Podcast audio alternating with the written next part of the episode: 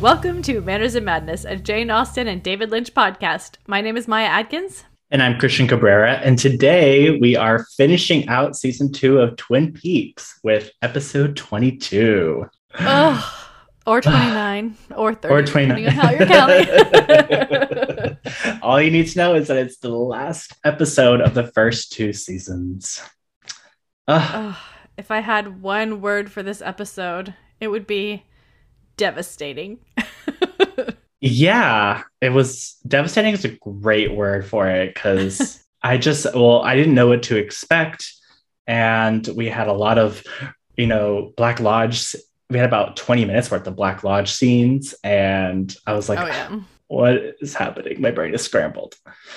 and then the ending, uh, the ending, the ending is devastating I know. for sure. Well, like every single scene, there's only one scene that isn't devastating in the entire episode. And I. It's the opening scene, right? you know, I've seen it. This is burned into my brain like nothing else from the show. But watching it this time, I was like, wait a minute. That's all there is? Like five scenes in this whole entire Yeah, episode? I in my I guess because it I think it was released back to back with Mr. Yes. Peaks. yes, Yeah. So I guess my brain remembers the whole thing as one right. long episode, but like just watching it on its own as one episode, I was like, it's like there's nothing to this episode except for blow after blow after blow. yeah, and it's like I don't know, like it definitely like you know it it could be it's cliffhangery without being like so intentionally cliffhangery. Like it, I could see it definitely like before the 25 years later came out, which I'm like I know the significance of 25 now. yes. Uh, I could totally see it just coming to an end, and you kind of, you know, you get your ending without getting out like all the satisfaction of it, but it's like kind of, you know, devastating, like you said at the end. And I don't know, I'm like, I want there to be a season three that came out right after it because I wanted things to Ugh. keep going. oh my god. I know. I mean, they were definitely trying to leave it so that the studio would want to pick them back up because you're like Right. left with so much ah and um yeah the fact that they didn't is the worst thing to ever happen in history no, I'm just. In television history.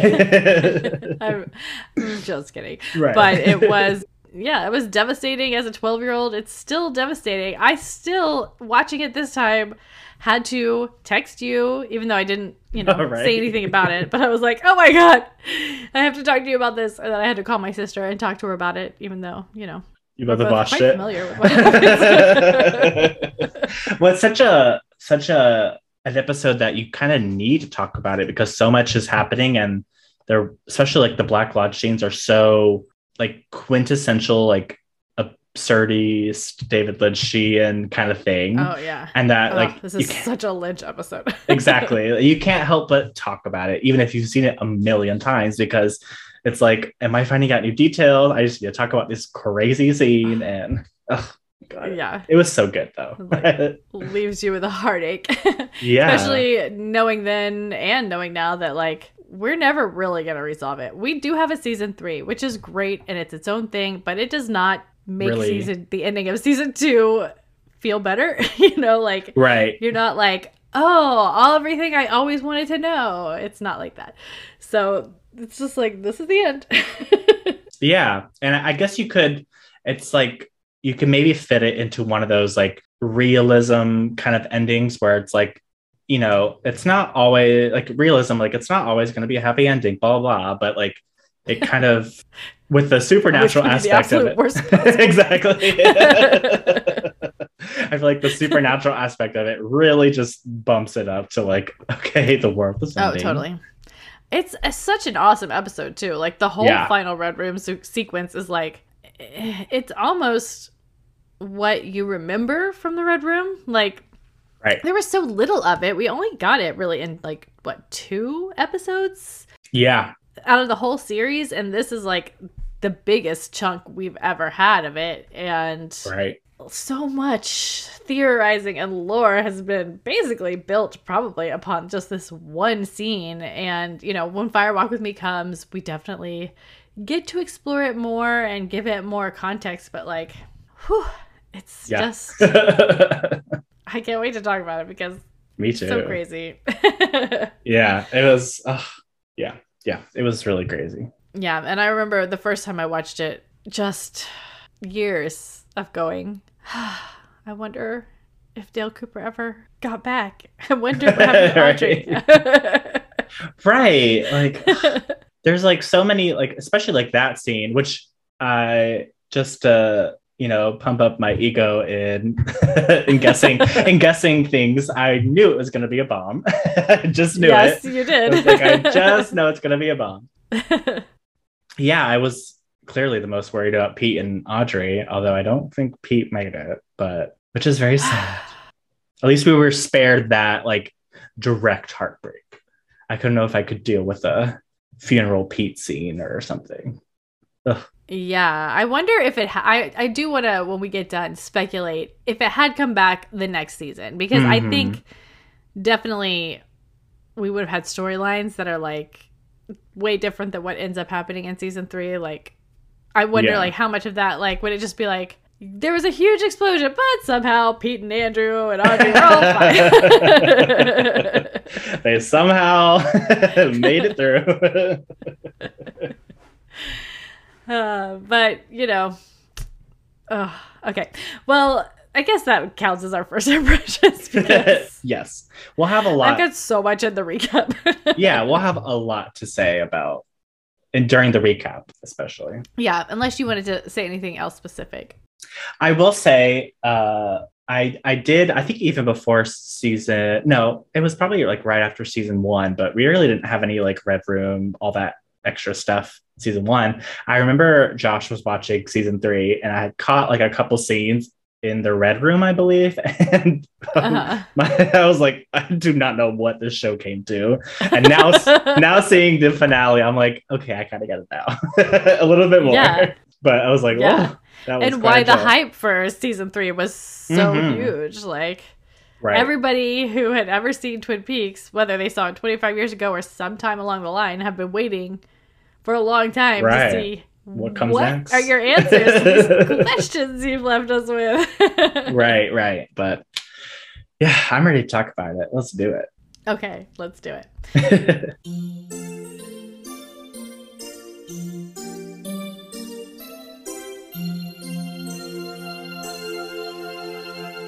I will say, um, I did kind of have to like lightly sort through them because uh, some of the notes were like, "So in season three," and I was like, "I can't read that yet. I can't read that yet." Oh, oh, oh. I will- Danger, Danger zone. yeah, I will say some of them uh, though, but let's see. All right. So for this episode, it was directed by David Lynch, and Obviously. obviously, it's the most. Just watching it, I was like, "Oh yeah." All we've seen all these other directors do their version of Lynch, and then we get back to Lynch, and it's like, "Oh no, this is Lynch." I yeah, mean, You especially know having it. seen a lot of his other movies at this point, you know, like and talked a lot about them. Mhm. Very clear. Yeah, you can totally see like yeah, the callbacks to all his other stuff, and it was writ. Okay, so the writing aspect of it. So credited writers Mark Frost, Harley Peyton, and Robert Engels. But I did Mhm. read that they did give the script to David for like kind of like a final revision, and he did make a lot of changes in the red room aspect of it. And I think he had Oh, some yeah. quote basically where he was like, when I read it, it just it seemed all wrong. and so he's like, I I made the edits to it and changes, and then it just felt great. I really loved this episode. so it was kind of like a a complete writing process with everyone involved. awesome. Yeah, I uh, was reading in the Twin Peaks Unwrapped book. I think it was, it might have been Harley Peyton, I think, who they Mhm. were interviewing. And he was like, at first, when I realized that David Lynch was making a lot of changes to the script, I was a little perturbed. But then I realized, oh, it's David. We just gotta, you Just know. gotta go and then in the end, it was perfect. So whatever. Exactly, exactly. Um, it came out June tenth, nineteen ninety one. and then I did have some other little like. Um, yeah, and you were correct. It was originally edited with the previous episode, Miss Twin Peaks, to run as a two-hour spot.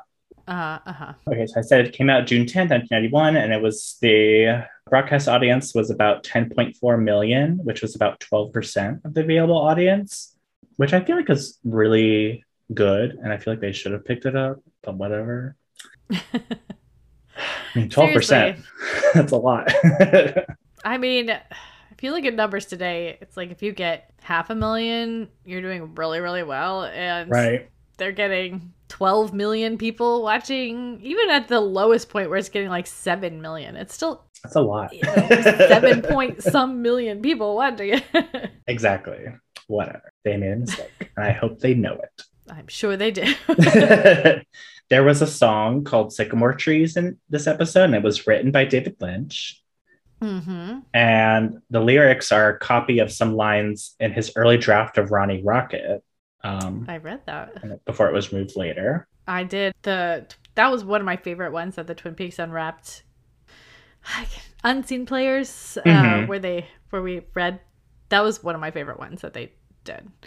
Ooh, Yeah, and that scene I believe was in that. So you should go back and listen to their running yeah, yeah, I will episode. Yeah. now that I know. And then some like just various trivia. And I feel like I feel like I read this trivia. This is like the first piece of trivia I read. And I was like, this is the most David Lynch thing ever. But when Pete, when Cooper tells Pete that the log lady will be here in one minute, the log lady appears on screen exactly one minute later. I was like, Perfect. of course, of course. And then the singer in the red room that we meet is Jimmy Scott, who's a cabaret singer from the 50s. Um, he's him. yeah, he was great. I was like, oh, I love that voice. Um, and he's known for his high voice, and that a performance at songwriter Doc Pomus's funeral and the performance in the series series, which was about three months after that, kind of like gave him a comeback, which was kind of cool. Mm. Yeah, I think I remember that because I remember because I honestly that song, him singing that song, is Mhm. maybe one of my favorite songs of all time. I listen to it Uh-huh. a lot and awesome. have for a long time, and I just I I don't even know when, probably in my twenties. I remember whenever the internet was around, looking up Jimmy Scott and being like, oh. I never knew anything about you, and now I know everything. So I also have the log lady line, but I also want to read this. It's almost like a review of the entire show post season finale with uh, by Noel Murray for the New York Times, and I really liked this kind of interpretation of the show. He said, he said, at its best, the show is a study of how our unspoiled youth are ripe for exploitation by malevolent forces, all because they're anxious to be more like the adults in their lives, who they who themselves were compromised so long ago that they've almost forgotten they're broken. I was like, "Ah, I really love that. Yeah. Was when did that was that soon after it came out? I think so, but I just love like I was like, oh, that kind of puts the show in perspective too. Say it one more time. Yeah. At its best, this show is a study of how our unspoiled youth are ripe for exploitation by malevolent forces, all because they're anxious to be more like the adults in their lives, who themselves were compromised so long ago that they've almost forgotten they're broken. That is good. It's one of those sentences you have to listen to twice to Yeah, yeah. really comprehend. I was like, when I first saw it, I was like, let me reread this a couple times. Okay, and then I also have the Log Lady intro. Our last one. Our last one. All right. She says, and now an ending where there was once one, there are now two, or were there always two? What is a reflection? A chance to see two? When there are chances for reflections, there can always be two or more. Only when we are everywhere will there just be one.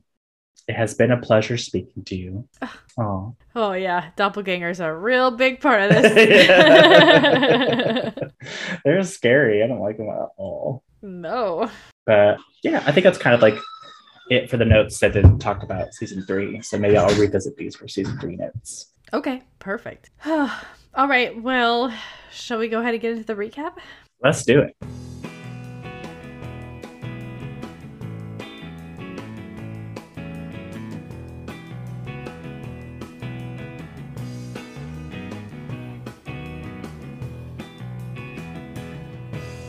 Okay, so it's we, we said it was called Beyond Life and Death, right? uh, I think so, but if not, that's what it's called. so we start with Andy and Lucy sitting cheek to cheek talking about how scared Lucy got at the pageant. And they kiss and Lucy says I love you and looks like she surprises herself. That's one of the good scenes. I forgot mm-hmm. about that one. it was very sweet. Yeah, definitely. They're like cheek to cheek saying all their dialogue was very um, I don't know. I liked it. I feel like it, it was uh, like um, an old timey movie. yeah, it does feel like um like at the end of like a Hitchcock movie or something after like the big climax and the two yeah. main people are recounting. Yeah. and then we see Cooper staring at the petroglyph map. Mm-hmm. Harry comes in and I don't know if it's Cooper or Harry, but one of them is repeat repeats "Fire Walk with Me." Cooper. Cooper. And then Pete comes in because the log lady stole his truck. but the log lady didn't steal his truck. The log lady oh. will be here in one minute precisely. to the dot. And then they make the realization that the map is pointing them towards Ghostwood, mm. The big piece of land that Ben and Catherine have been fighting over this whole time. Right. And we learn that Pete had 12 rainbow trout in the bed.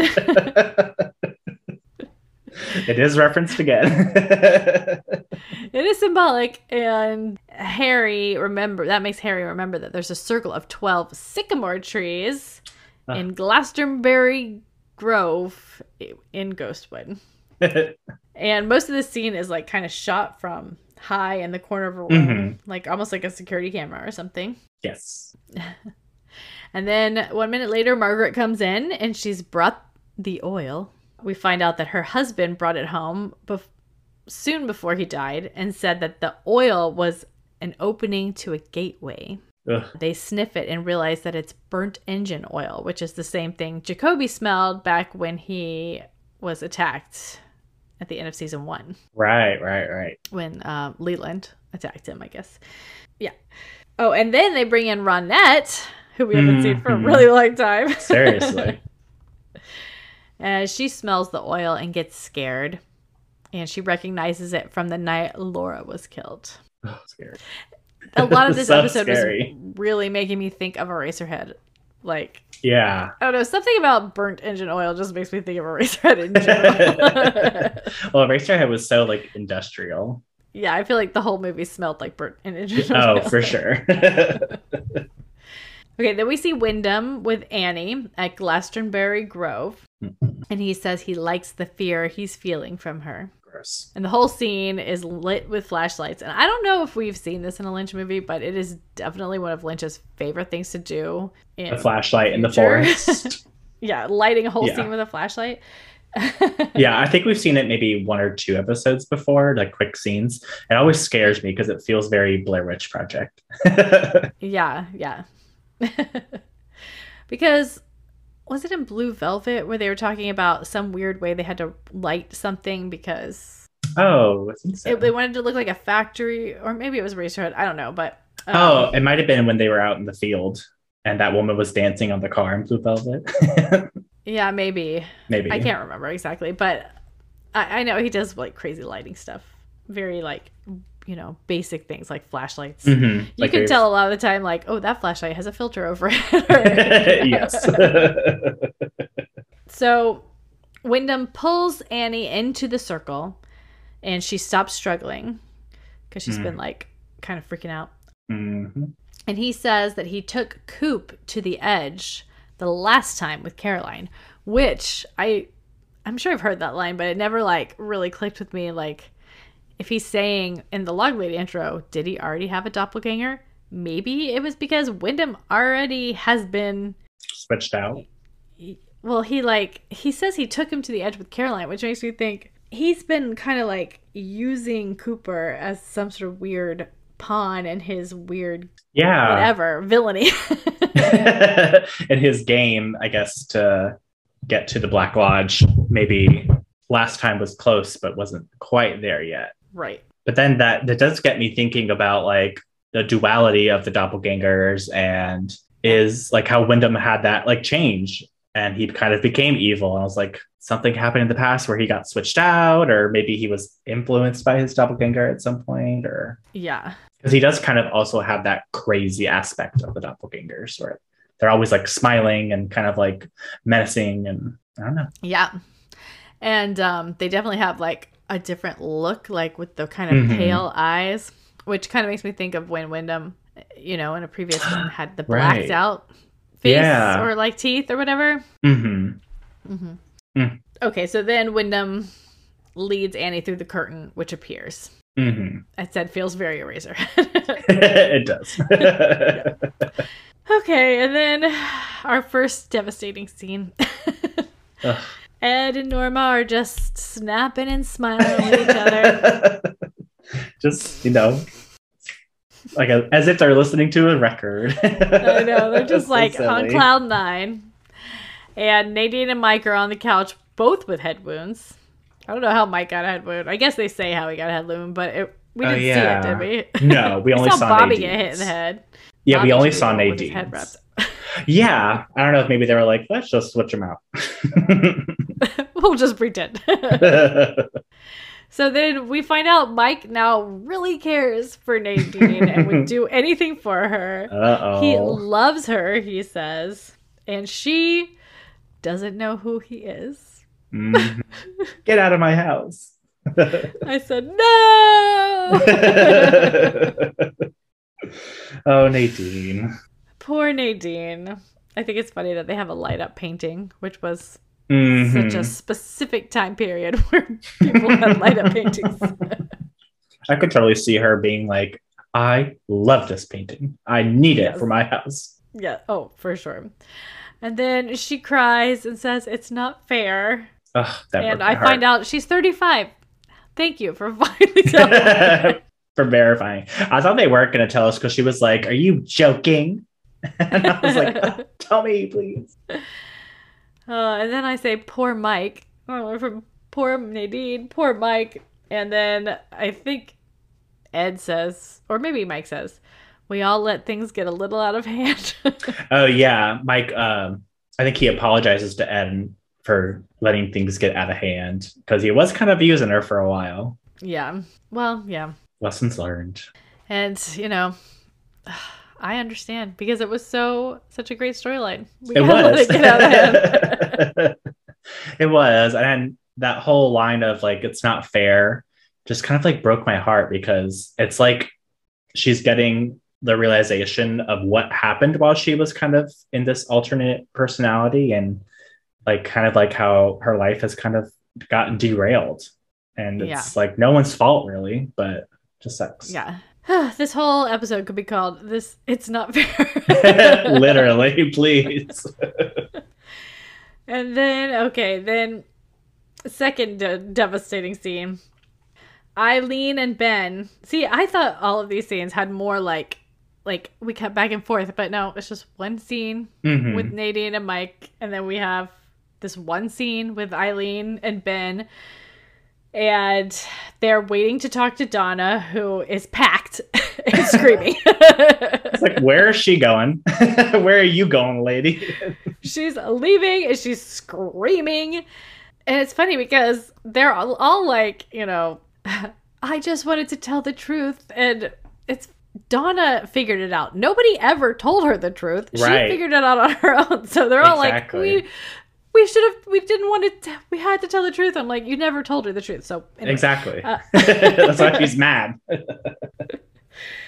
And then uh, Doc Hayward comes in and is pissed at Ben, rightfully so. Then Sylvia walks in. she she has had it. And then we get maybe me and my sister's most quoted line You're my daddy! You're my daddy! oh God. I, if this wasn't because that is a very like felt like a very David Lynch kind of thing, like saying that over and over and repeating it. Yeah. I was like, ugh, shut up. Yeah.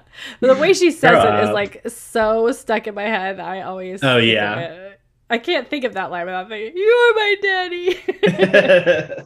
yeah, it's like this weird thing where Donna has been like by the universe and really everyone around her has been like treated like such an adult since Laura died. And then she's kind of like at the end brought back to being like, oh, she's a kid and she needs help. She needs her Yeah, family. Yeah. and then Will, who I don't think I've called him Will this entire time because I never remember that that's his name. But No. they called him it in this scene, so I'm calling him it. Will hits Ben, who gets a head wound and falls to the ground bloody. And there's crazy music, and it's so Lynch. yes, just screaming and crazy Yeah. tense music. And for the people who have seen season three, this is the only one of these storylines that they're like, we're gonna pretend that this didn't happen, or we're not gonna Oh, really? reference this. interesting, interesting. yeah. Uh, but I wonder if they came back, would they be like, I don't know, would we think that Ben is dead for for a few minutes? Would they pretend? I, I don't know. Yeah. he wouldn't be dead. I don't think he'd He be dead, back. but I, I I would like to have personality change part two and just have Nadine Mhm. sort of storyline for Ben. We'd love to have a head wound equals um, personality shift. exactly.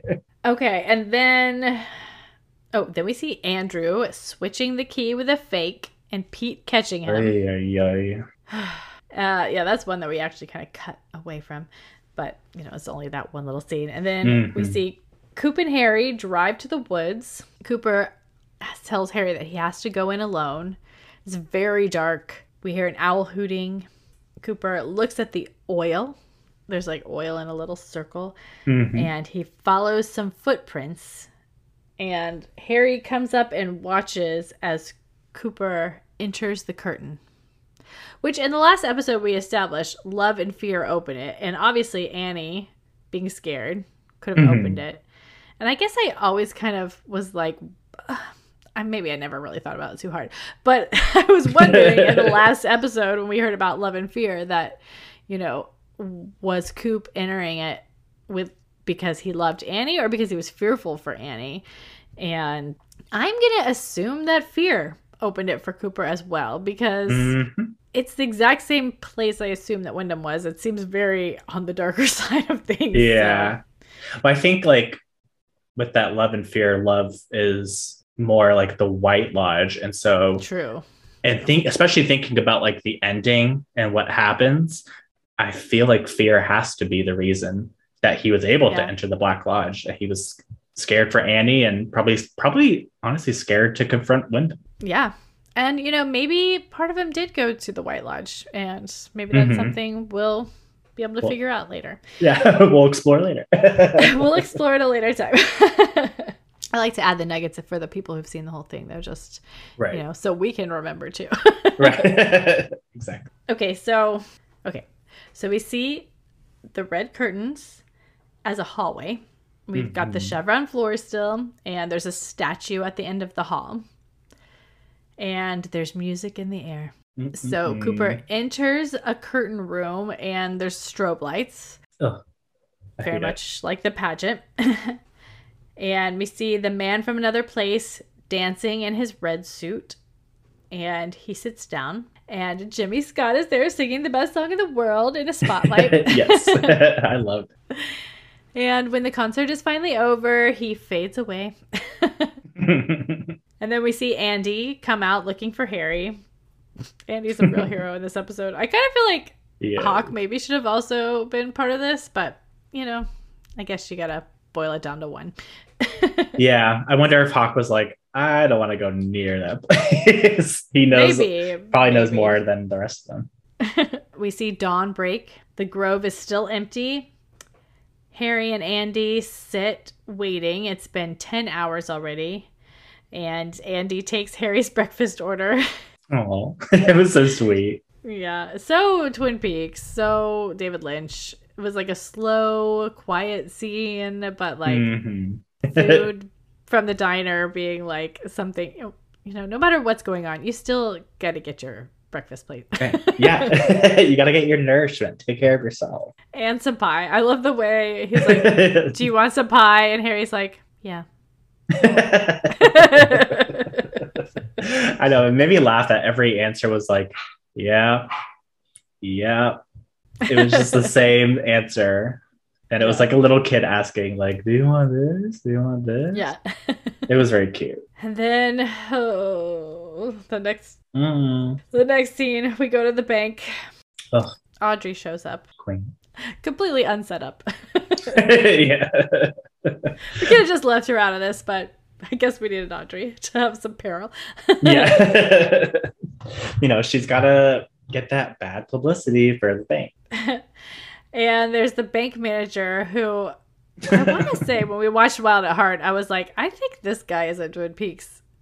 And I was thinking of this bank manager. And I don't know if it's the same guy. I can't really Hmm. remember the Wild at Heart person like vividly in my brain, but I Mhm. remember the scene where they're like in a hotel lobby and there's like an old guy who walks along very slowly. Mhm. Anyway, it might be the same guy. I'm not sure. But Audrey chains herself up and asks Dell, the guy, to call Dwayne Milford, the editor of the paper. And it made me go, wait a minute. Did he take over the paper when Dougie died? I'm sure he did. I didn't even make that did. connection. because I was like, they hated each other. Why would he have worked at the paper? I thought Dougie worked at the paper. He inherited the family news. Can you imagine? He's so old. He's like, I'll be the editor. I'm already the mayor. very Lynch scene. Very Lynch scene. This whole entire scene. There's lots of down the hall shots and walking around confusedly. Andrew and Pete come in with the safety deposit key, and Audrey explains to them that she's here for civil disobedience, but she moves aside for them to enter. that made me laugh. I said, I love this slow old man. that especially maybe that's something that you and David Lynch have in common. You guys really like cute old men. I think maybe it's because of David Lynch that I love cute old men. Probably. Um, also, I just looked it up, and uh, that old man was in Wild at Heart. He was desk clerk. So you're right. Ah, I knew it. I knew it. Sometimes I get stuff right in my memory. uh, okay. And then uh, we just got to add a little salt to the wound of this scene. Of But a course. cop answers the phone and exclaims, It's a boy! it's a boy. and then they open the safety deposit box, and of course, what did you think was going to be inside of it? It Yeah. from- and, I mean, not Andrew, Thomas Eckert. yeah, why would he leave you a gift if you guys were enemies? yeah. But it's a bomb that explodes, and we see the old man's glasses go flying outside the bank, which makes me think nobody in that bank survived. And money goes flying, and this is like the third time I've written, no! yeah, and we don't get any sort of resolution, which is kind of sad because I was like, what happened to Aubrey? Audrey, excuse me. I know. Ugh. Okay, so then we get the one good scene. we see Garland Briggs kissing his wife, oh, was sweet. and Bobby and Shelly are being cute and telling each other, or Bobby is like, we should get married. And they bark at each other. And it's basically a recreation of the very first scene. I think it's the first scene. Mhm. One of the first scene, the first diner scene Uh-huh. of Twin Peaks in the pilot. Because it's Oh. exactly the same dialogue. Heidi comes in late and she's giggling This- like a fool. And then I think they bark at each other maybe in the first episode. I'm not sure Uh-huh. about that, but this girl Heidi, she made me laugh. I was like, where has she been all season? She's so funny. I know.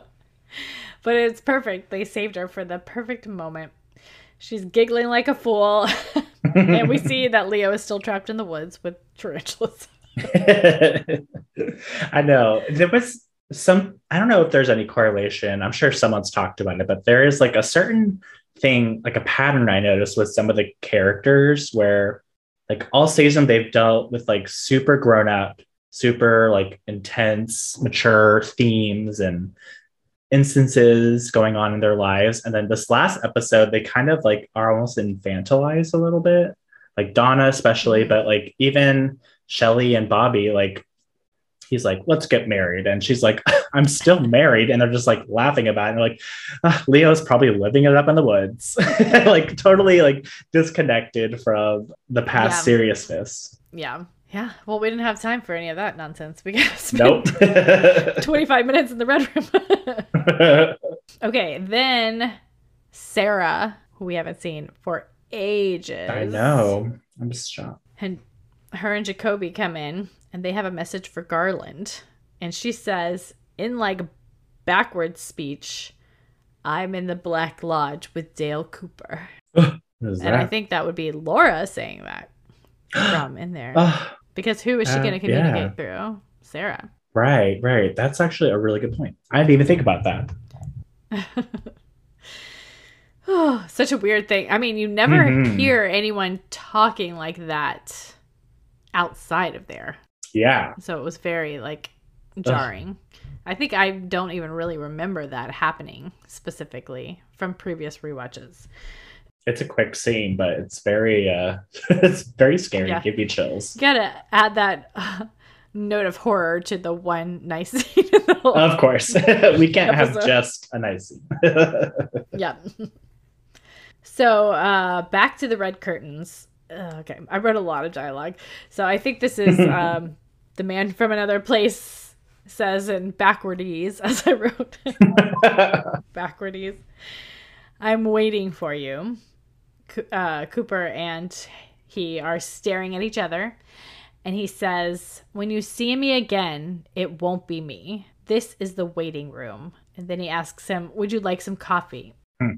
And then he says, "Some of your friends are here," and Laura walks in. Mhm. She says hello and winks and snaps. And I think actually all of the movements are also backwards. Like the Oh, whole yeah, thing is yeah. filmed backwards and then replayed forward. It's really cool. I never really realized that, but yeah. I love that effect. I think it's really cool. Yeah. And then she says, drum roll, I'll see you again in 25 years. Meanwhile, Meanwhile, bye. she disappears. And honestly, I'm sure many a Twin Peaks fan had the same thought, but from the time I got the VHS copy, Mhm. so probably 97, 96, from that time until it came out, I said, we can always have a season three in 25 years. I had And- so much optimism and hope, and I, it was well founded. I was saying, lo and behold. I think I also read that the 25 years thing was also like a reference to early in the season when Coop was in the Black Lodge and he was like an old stage makeup and she whispered the killer's name. Yeah. And she says, it says when he goes in there, 25 years later. Right.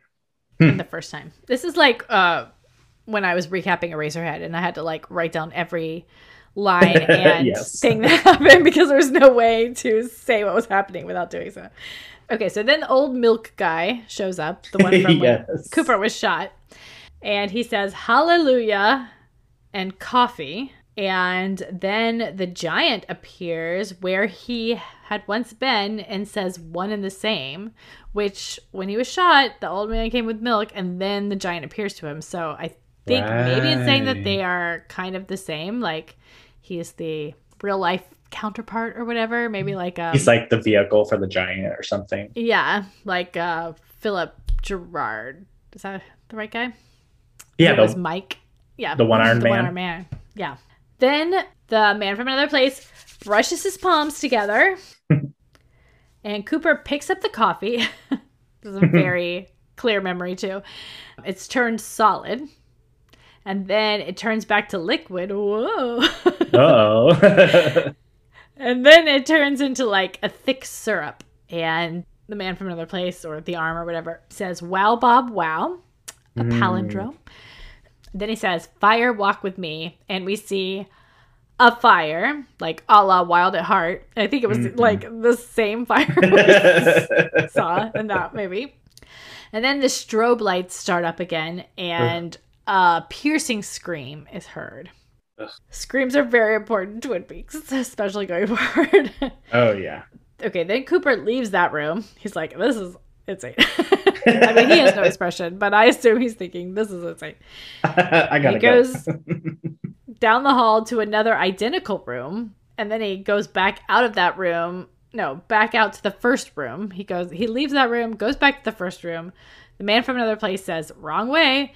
And then he goes back again to the other room where the man from another place is laughing scarily. And then Maddie walks in.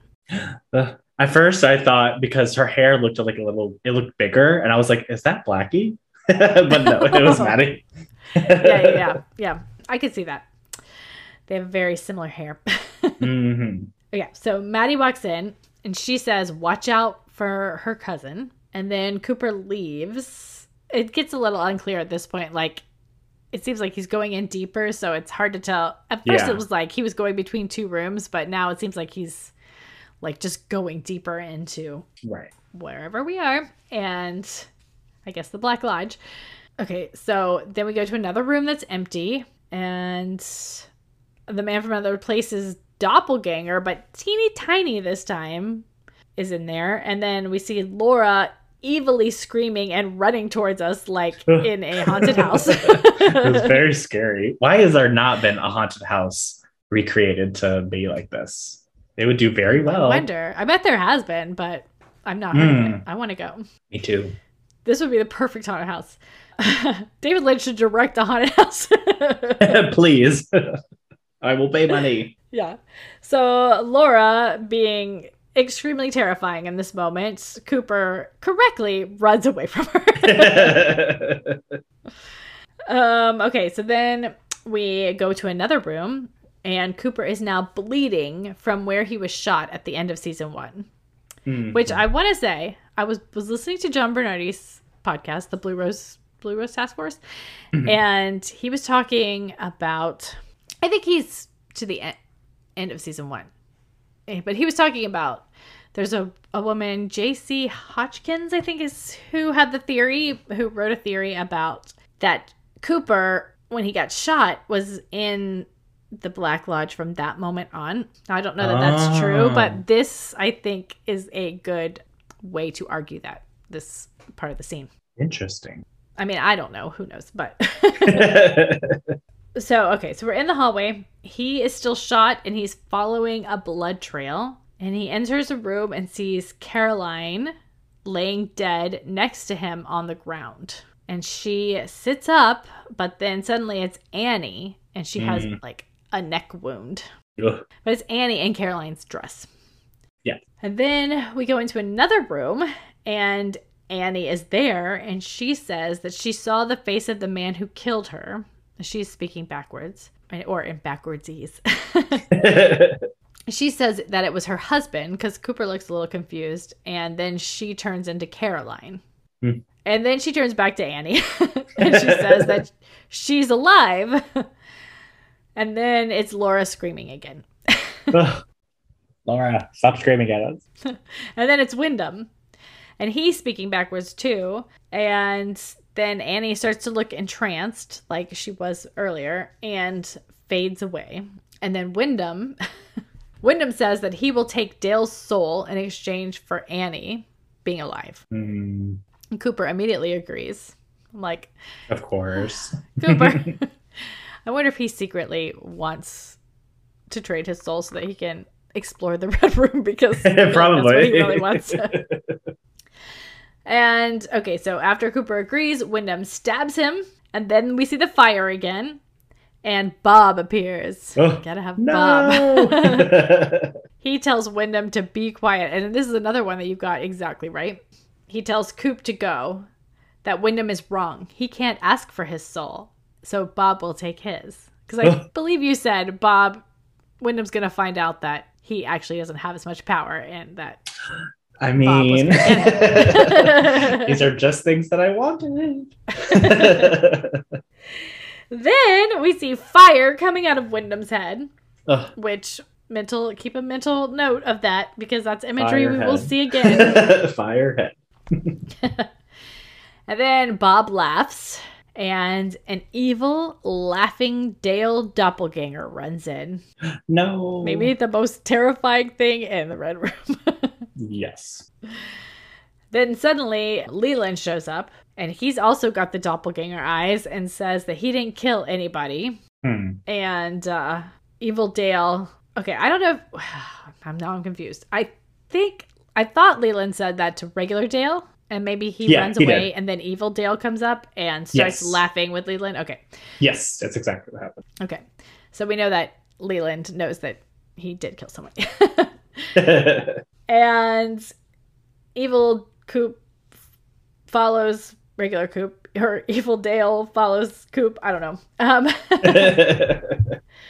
and I was just at that that moment. They've been using it throughout, but that was where it was like they're really using the shadows behind the curtains to good effect. hmm I know in the first red room scene, there's like something that flies across, and it was one of those things that like took me forever to notice. And then after that, Mm. I've always like been like, "What is that?" so I was noticing it a lot this time. Hmm. I never noticed it. Okay, then we're back in the grove. Cooper and Annie appear lying on the ground, and Annie is bloody. I I don't know if it's a recreation of this shot we had of them lying on the ground. It might be. I don't. I mean, I think her close wound is different, but I think it's kind Oh, of like them lying the together. neck. It's like on her forehead, Right, right, right. almost like Ben's injury. Yeah. Hmm. I really want to know what would have happened. Okay. So then a transitional shot of the waterfall. And we are at the Great Northern. no. The worst scene in history. Cooper is in bed and he says he wasn't sleeping. And then he he's very weird when he first wakes up. He's like, I wasn't sleeping. And then he kind of is like, Oh, how's Annie? Ugh. And then he says he needs to brush his teeth. Harry and Doc are there and they help him up. He goes into the bathroom and he squirts his toothpaste into the sink. And then he runs back and crashes his head into the mirror. Ugh. Very Leland Palmer. Mhm. And on the other side of the mirror, Bob is staring back at him. no. And he smiles at us with a very creepy smile and blood running down his face. Or I guess he sta- smiles at the mirror at first. And he starts laughing and he says over and over again, How's Annie? How's Annie? How's Ugh. Annie? Another God. thing that's always stuck in my head. Like, I don't know why. and then uh, as the credits roll, we see a reflection of Laura in a coffee cup. Ugh. Ugh. How do you end it? How are you satisfied with yourself for ending it there, executives? Oh my goodness. I wrote this episode is twice as long as it is in my head. I mean, it's twice as long in my head as it is in real Mm. life. Mhm. Yeah, it does feel like because you're so like entranced when they're in the red room because you like don't want to miss anything. So you're like kind of hyper focused on every single detail. And I still miss Yeah. stuff. but oh my god, that ending. I was typing so fast, so like yeah. Ugh, so crazy. So, what was your favorite part? Oh gosh.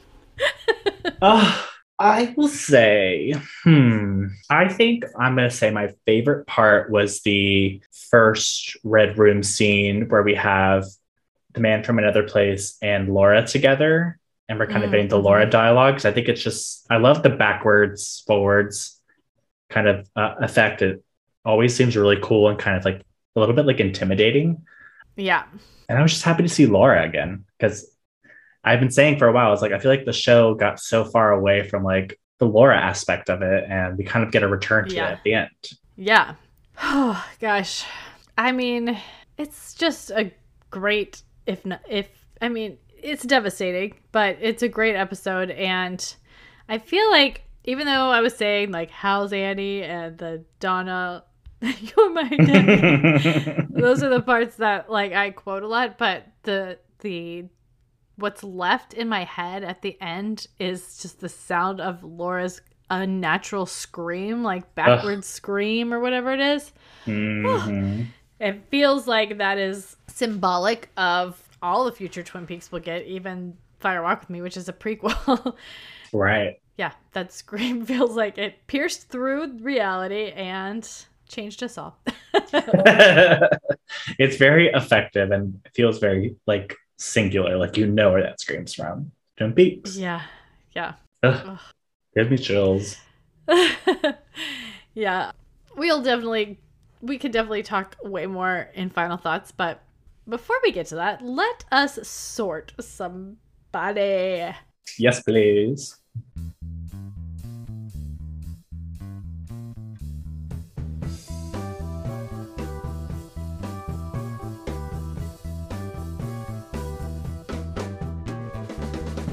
I think we should. I've been thinking for a long time that this episode we should do, of course, Windom Earle. Of course. We didn't do him last time, did we? No. We Mm-mm. did Annie and Eileen last time. Okay. Yes. Yep. Yep. We should do Windom Earle and Dale Cooper. Because even though we get a season three and there's a lot of Kyle MacLachlan and a lot of versions of Cooper, I'm not kidding. I right. don't know. I know. I know. I know. we don't very get this little. particular But, uh, Cooper yes, again. right. Right. I agree. At least not a lot. So, yeah. We'll do some biggies.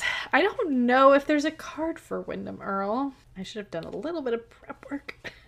I feel like there should be because he's such a big part of season two. There should be. There's still a lot of people we didn't cover.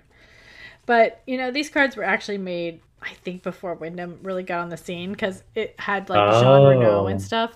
Oh, right, Um, right, right. Yeah. So we don't have a Windom Earle card. We'll have to improvise. We'll improvise. okay. Astrology wise. I feel like definitely fire sign. Yeah. I think, honestly, let's see what it says for Cooper. Yeah. That's exactly what my instinct was. But I think Cooper and Windom might have the exact same. uh huh. I like that. And what it says on Cooper's card, which is what I was thinking, was Aries. That's what I was thinking. well, because he's so Windom is so like singularly focused. Like I feel like he is a fire heading in a direction and he's not worrying about what he's burning down, you know? oh, I always think of that as Aries, like a moving fire. Uh huh. and I mean, I was like, would uh, I mean the first ones to pop in my head besides Aries were Scorpio, obviously, just because he'll go deep down into the deeps. But I still think that he's not as like emotionally invested. So I was thinking maybe also Aquarius, which is kind of a detached type of a sign. oh. But I think Aries, because I do think he's got like a crazy passion and desire and drive, but it's just like, Mhm. and he'll he'll just burn the whole fucking world down on his way to Absolutely. get to it. Absolutely. I feel like that's so like um what's the word? Like it's so obvious that he's so kind of like you said single-minded and ready to do anything to get what he wants. And I also feel like Yeah. just like at like the most base level like fire is such a an associated element to the the Black Lodge and True. now now like Windom is such an associated aspect of the Black Lodge, and the fire aspect of it seems to just be a natural fit. Yeah, I agree. Him and. Definitely. Yeah. Well, we'll save our Cooper talk, but yeah. Yeah. A little spoiler for the next few minutes. um uh uh uh uh uh D&D um evil bad. Chaotic evil. No, chaotic evil. yes, you had it right though. Chaotic evil bad worst no good very bad. yes, absolutely. Oh gosh, and Austin. Oh, Jane Austen. You know, somehow I could see him in his cabin reading Jane Austen to try to meditate and control yeah, his, you know, anger issues. Um, I would say maybe he really likes Emma because he likes that her like how she kind of is like pulling the strings sort of to say Yeah. whatever and that she kind of has this singular goal like maybe he relates to her because she's like i'm gonna get this done no matter what I like it. I like it. That's a good one. I yeah, I agree. I was gonna say Pride and Prejudice, but no, I think you had good reasonings, and I agree. Emma. Emma. okay, Cooper. Ah, Cooper.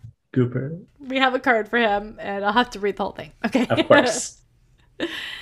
First, I'll say, okay, accomplishments. As a teenager, I became an Eagle Scout, scoring a perfect 100 on the markmanship, marksmanship test.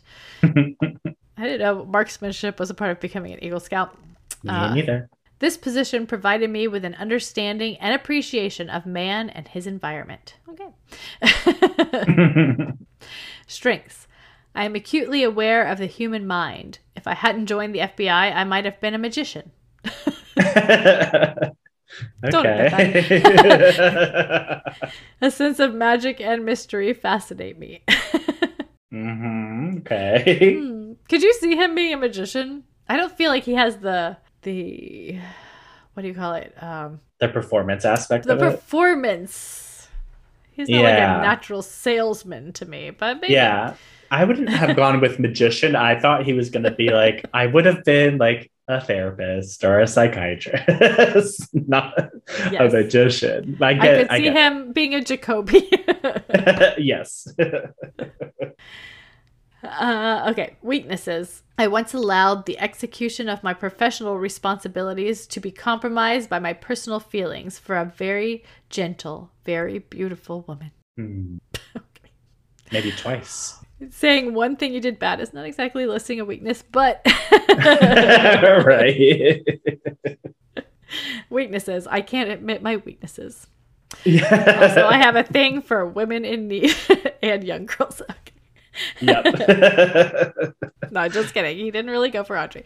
right, right, right, right. Nickname Coop. Coop. likes all kinds of jelly donuts and a good cup of coffee. I don't think Mhm. pie would be on the likes. You would think. Education, Haverford College and the FBI Academy, and actor Kyle MacLachlan. And it says his birthday is April 19th and that he's an Aries. We know an April 19th. Yeah. That's crazy.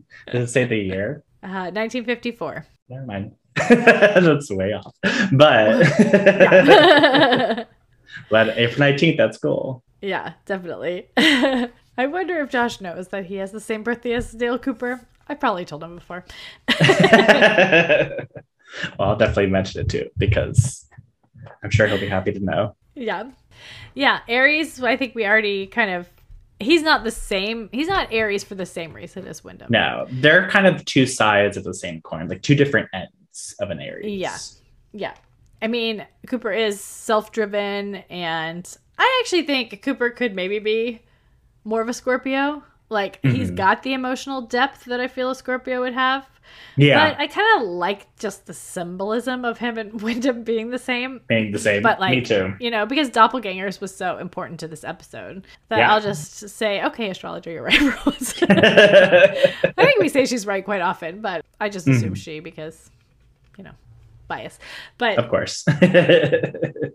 lawful good, of course. Duh. even if he goes outside of the norm, it's still under like the auspices of doing it in the lawful way. then And Jane Jane Austen. I feel like he'd be a real Lizzie Bennet lover. Of course, of course. Yeah. But I feel like he would read the entire works and be like, I just love Jane Austen, you know, on a Yeah. fishing expedition or something. I, I yeah, I feel like he would be reading Persuasion at this point in his life, and he'd be like, "I'm just looking at it differently than I did in college." Yeah. and I think he'd also, like myself, be a defender of Mansfield Park. Uh, oh, of course. Of Yeah. course. he definitely sympathized with Fanny's plight.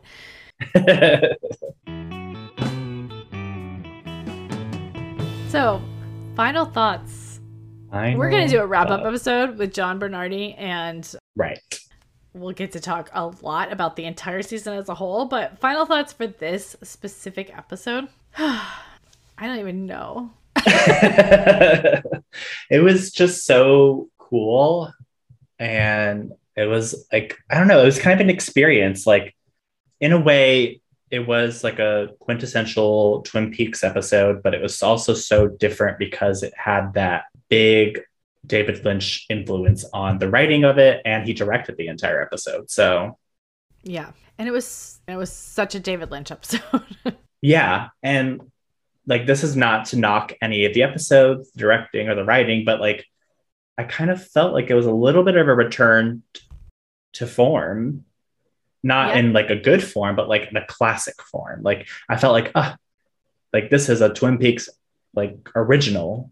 Almost. Yes. Yeah. Yeah. I mean, I've loved the ride of the entire series in season two where we had a lot of different directors and mm-hmm, they were mm-hmm. all trying out their hands and i thought a lot of them did a great job i mean oh, honestly yeah. i don't think any of them were duds in my opinion no but this one i mean it just felt so david lynch and it's not it's cl- it's not that hard to be David Lynch. You gotta no get the sound right. You gotta get the long angles and the slow I think most directors are afraid to direct like David Lynch because he just will let things breathe, just mm-hmm. keep filming. I mean, he likes that absurdity and he likes the spontaneity, which is why he'll do things like change the dialogue. But like, right. How much dialogue was really in this episode? you know? Right. what are you going to write in the red room that David Lynch can't write just as well, if not better. I mean, he invented it right. through a dream, I'm sure, in the first place. exactly. he he probably does it the best. I think he's the only one who's ever directed a scene in the Red Room oh. or the Black Lodge. Also, kind of unclear, especially when we hear a little bit more of the lore. Like, mm-hmm. is this room the Black Lodge? Is it symbolic of the Black Lodge? I don't know. I don't think we really have enough information at this point to really know. But right, yeah. Did you have any more? Because um, I feel like I cut you off. no, no, no, no, no, no. You didn't. I think all I'll say is that I'm just excited to kind of let the finale of it kind of settle and maybe sit with me more. And then whenever we end up doing season three in the future, just kind of seeing like what what did they come back to what did they yeah. um, maybe you know take some liberties with and i'm just excited to see where they went yeah i'm so excited to you know cover some different david lynch stuff for a little while so that because mm-hmm. i mean mm-hmm. by the time we get to season three he will have done the majority of his work and right i mean i think season three is the last thing he's actually done you know like i think so new thing so I think it'll be really interesting. Plus, you know, personally, I had to sit with him for 25 years. exactly. so a little bit of wait is a good thing, I think, to really, you know, sit and mull it over and let it morph in your brain to being something, you know, that your memory right. remembers it as, as opposed to like what you're seeing necessarily. Which is what happens with all things. Fire Walk mm-hmm. with Me, also a really unique, specific thing that fits great between the two the the the old series the new series mm-hmm. very completely david lynch and that's like a whole nother story because you know that came out and we all saw this last finale and we're like great we want a movie telling us what happens and then we get right. a prequel and it's like okay well it's amazing and great and you know you kind of got to get past your expectations, or I did, had to get past you know, your expectations of, oh, we're gonna f- get some answers. No, we're not. Nope. I mean, we, Never... get some answers, but in a different way than you're expecting. Right. Never expect a very clear, like, here's an explanation for everything you did, everything David you saw. Lynch works in dreamscapes. there's not always some rhyme or reason when you're talking about a dream. mm-hmm. I agree. Uh, that's what I really love about her. Yeah. For this episode, also, I just, oh, watching it this time, I never. I knew it was uh, sad and horrible ending and devastating, but like the word devastating was really the foremost word on my mind when I finished watching it. And it's really crazy to be rewatching this for the podcast because of course, every time you rewatch something, it's a little bit different and you see new things that you never saw before because you're in a different place, a different way of watching it. Even if you watch Mhm. it between one day and the next day, it can be a completely new experience. But like watching it this time, it was like, wow, my brain really added a lot of extra stuff. I mean, there's a ton in here, but I guess it's just in this small, like 40, 50 minute package. Mhm. And mm, there's so much within that 50 minutes that, like, I don't know if I can explain it right, but like, my memory of it makes it so much bigger that it's like, Than what we got. I don't know how to explain it. Yeah, yeah, no, I get it. And maybe that's like the sitting with it and letting like all the things that happened and even like going back and looking for background things that happened. It's almost like the Yeah. building aspect of it. Yeah. Oh, I am so glad we got through this entire season. hmm And I'm I always it's one of my favorite things, has always been one of my favorite things in the world to share Twin Peaks with someone else and get to go along the, the experience with them. So I'm just so glad I got to do it with you and Me there's still more to come, but that was just, I mean, that little specific two seasons is something that I have definitely bonded with many people and showed many people over the years. well, I'm glad we got to do it together too, uh, especially because I know it's like so quintessentially part of like all influence on you, and that you're so sort of like you know you're invested in the story of Twin Peaks, and I feel like there was no better person to give me the guide through it. Well, I'm glad to hear it. and I hope maybe we brought some other people along on the I hope so. That would be cool. Yeah. Let us know if you did watch Twin Peaks for the first time with us. That would be amazing. I'd love to hear about it. Hmm Yeah, okay. Well, we'll definitely be back with some more discussion of season two. Hopefully with John Bernardi. Really should write Yes. him and let him know. if he's doing this with us. yeah, maybe maybe we need to ask him. I mean, we've discussed it, but um, it's been a while. okay, well, let's do recommendations.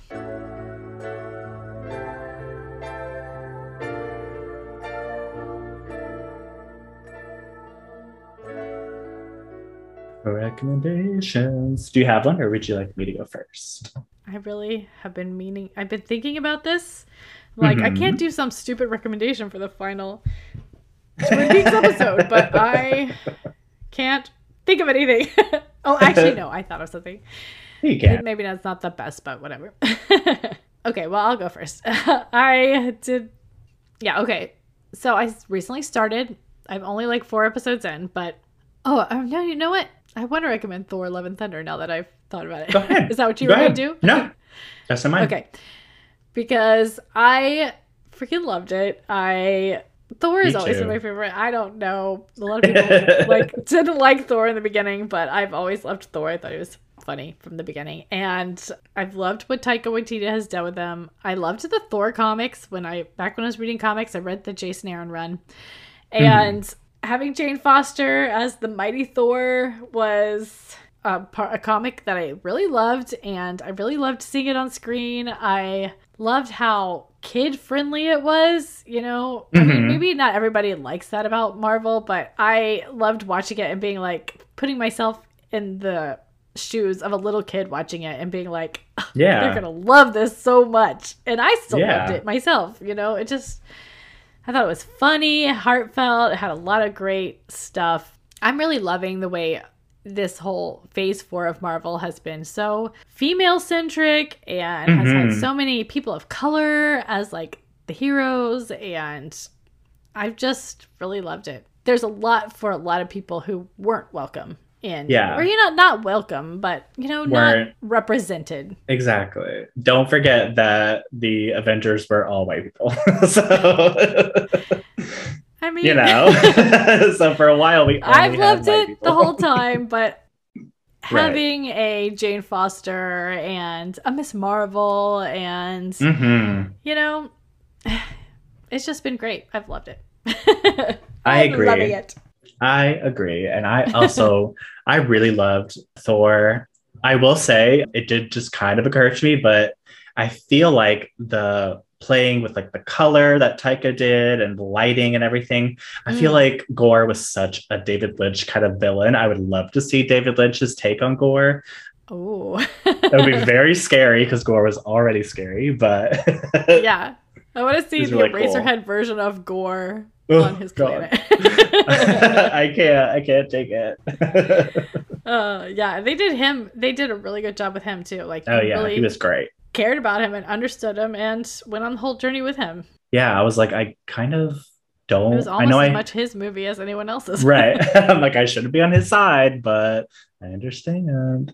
But you know, and also to to people who, you know, if you aren't a super Marvel fan, at the very least you get to see Chris Hemsworth buns in this movie. So Oh my goodness. show up show up for that. Show up for the buns. exactly. uh, I'm so stupid. Okay, so my recommendation, um, I am also only a few episodes into the newest season, but I'm going to recommend Westworld season. I think it's four. I'm Mhm. not sure, but this new season is so. Ah, I don't even know how. Like, this is probably. I don't know if it's my favorite show. Actually, it might be my favorite show on television, but it's just so cool. It's so different. It's like got that futuristic aspect of it, but doesn't make it seem cheesy, and also kind of like makes the future a little scary. But everyone's great in it. They kind of tend to like restart the seasons with like these are the characters we know, but like they're kind of in a different spot and they might not be fully the characters that you know. And so it's just really cool. And everyone's amazing in it. Tessa Thompson, speaking of Thor, is in it, and her character is her character is so scary and so cool. I just love I it. just talking to Chelsea today because I was telling her to go see Thor with the kids, Mhm. and she was like, "Oh, please tell me that Tessa Thompson is in it because she's watching Westworld." Yes. and she Uh, loves her on that. she's just so good. She's great. Didn't get through season three of Westworld. Uh huh. I would say maybe definitely go back and try again because this season, I know like people have said Westworld kind of is a little bit slower at points, which I could totally agree. Like I agree, and I, I personally like that aspect of it. But this season like really took off, and I feel like I haven't been able to catch my breath. It's so crazy. I feel like it fell into the problem of I had like three different shows going at the same time, which Yeah. always means that one of them becomes the one that I watch, and the other two I never Right. think about again. no, I've been there. I think the other day we were scrolling on our list, and I was like, "Those shows, gotta watch those at some point." yeah, uh, I'll I'll definitely go back and watch it at some point. Yeah, because I liked Yeah. the first two seasons. yeah yeah it's it's just so good everyone's so good in it and it's just very scary this season and i love it Mm. everything's getting scary Oh, well, uh, I know. I mean, we're only in the middle of the summer, but I'm already like, oh, is it fall? is it scary? yes scary movie season Yeah, this is. Well, I guess we still have a couple more podcasts that we have on the docket to record for the next um, couple weeks, Mhm. but this is really our last one that we're recording for this section before we're gonna take a little break ourselves. So, Yes. it feels like the end of the end of of an era exactly but you know we've still got plenty more to go into I know. I'm very excited. I mean, Mhm. I have loved doing it, and I'm glad we did. But I uh, am excited to, you know, move on to like some different kinds of stuff that's not that's not Twin Peaks for a while, and Yeah. not, you know, Sanditon, and right we could. We did a book. I mean, we've just been doing a lot of like really long things. Mhm. So and so it's gonna be nice to do some a little more. I would say fluffy, maybe. yeah i love love who doesn't love fluff There's so much still to do. I can't even i know believe how much. I barely scratched the surface I know. And we maybe we're gonna play some video games during our break so that we can come back with some video game reviews for you. yes, that'll be a first and a fun first. I'm, Oh, there's a Jane Sure. Austen ish video game too. Oh. be- I don't know if it's still know even available, but I'll see. It's like a That would Regency really cool. dating simulator type of game. that would become fun. It was pretty fun. I played it a couple times. It was one of those like you answer the questions differently and you come up with a different guy. I like those kind of like, you know, quote unquote, choose your response and it shapes the story. yeah. Yeah. Cool. Okay. well, let's see. Next week we may be doing our wrap up season 2 or we might do some persuasion next week cuz the new persuasion is has already Right. come out and we will have a review for that very soon. We also have a re-release of one that we did for a different podcast that we're going to release on our feed because I think it, it's modern persuasion and I think it kind of may have some parallels to the mo- the new one that came out. So, I'm sure. and that's our most crossover episode that we didn't do for this podcast because it stars Alicia Witt in a Jane oh, Austen. right. uh, perfect crossover. Yeah. Uh, so look forward to those c- few episodes before our next check in. But if you want to write us anything about Twin Peaks season two, we'd love to hear what you have to say, especially if you were watching it for the first time, which Mhm. I think that might be. I don't know if there'll be anybody, but if there is, we love never hear know. yeah, you can email us at mannersandmadness at gmail.com. You can DM us on Twitter at mannersmadness or on Instagram at mannersandmadnesspod, or you can leave a one minute voicemail on our website at mannersandmadness.com. Yes. And you could leave us a rating or review. We got another review today, which was very nice. Thank you so Yes. much. Thank you. We love every review. We get excited. we do. and we love those five stars. we love every five star rating as well. we even love our four star rating, even though it caused us a little bit of. the what's it? Um, God, what's Worry. it called? sure, let's go with that. yeah. Okay. And yeah, you'll find out what's next week as soon as we do. yes. So thank you so much for listening and going on this Twin Peaks season two journey, and we will see you next week. Yep. Good night. Bye bye.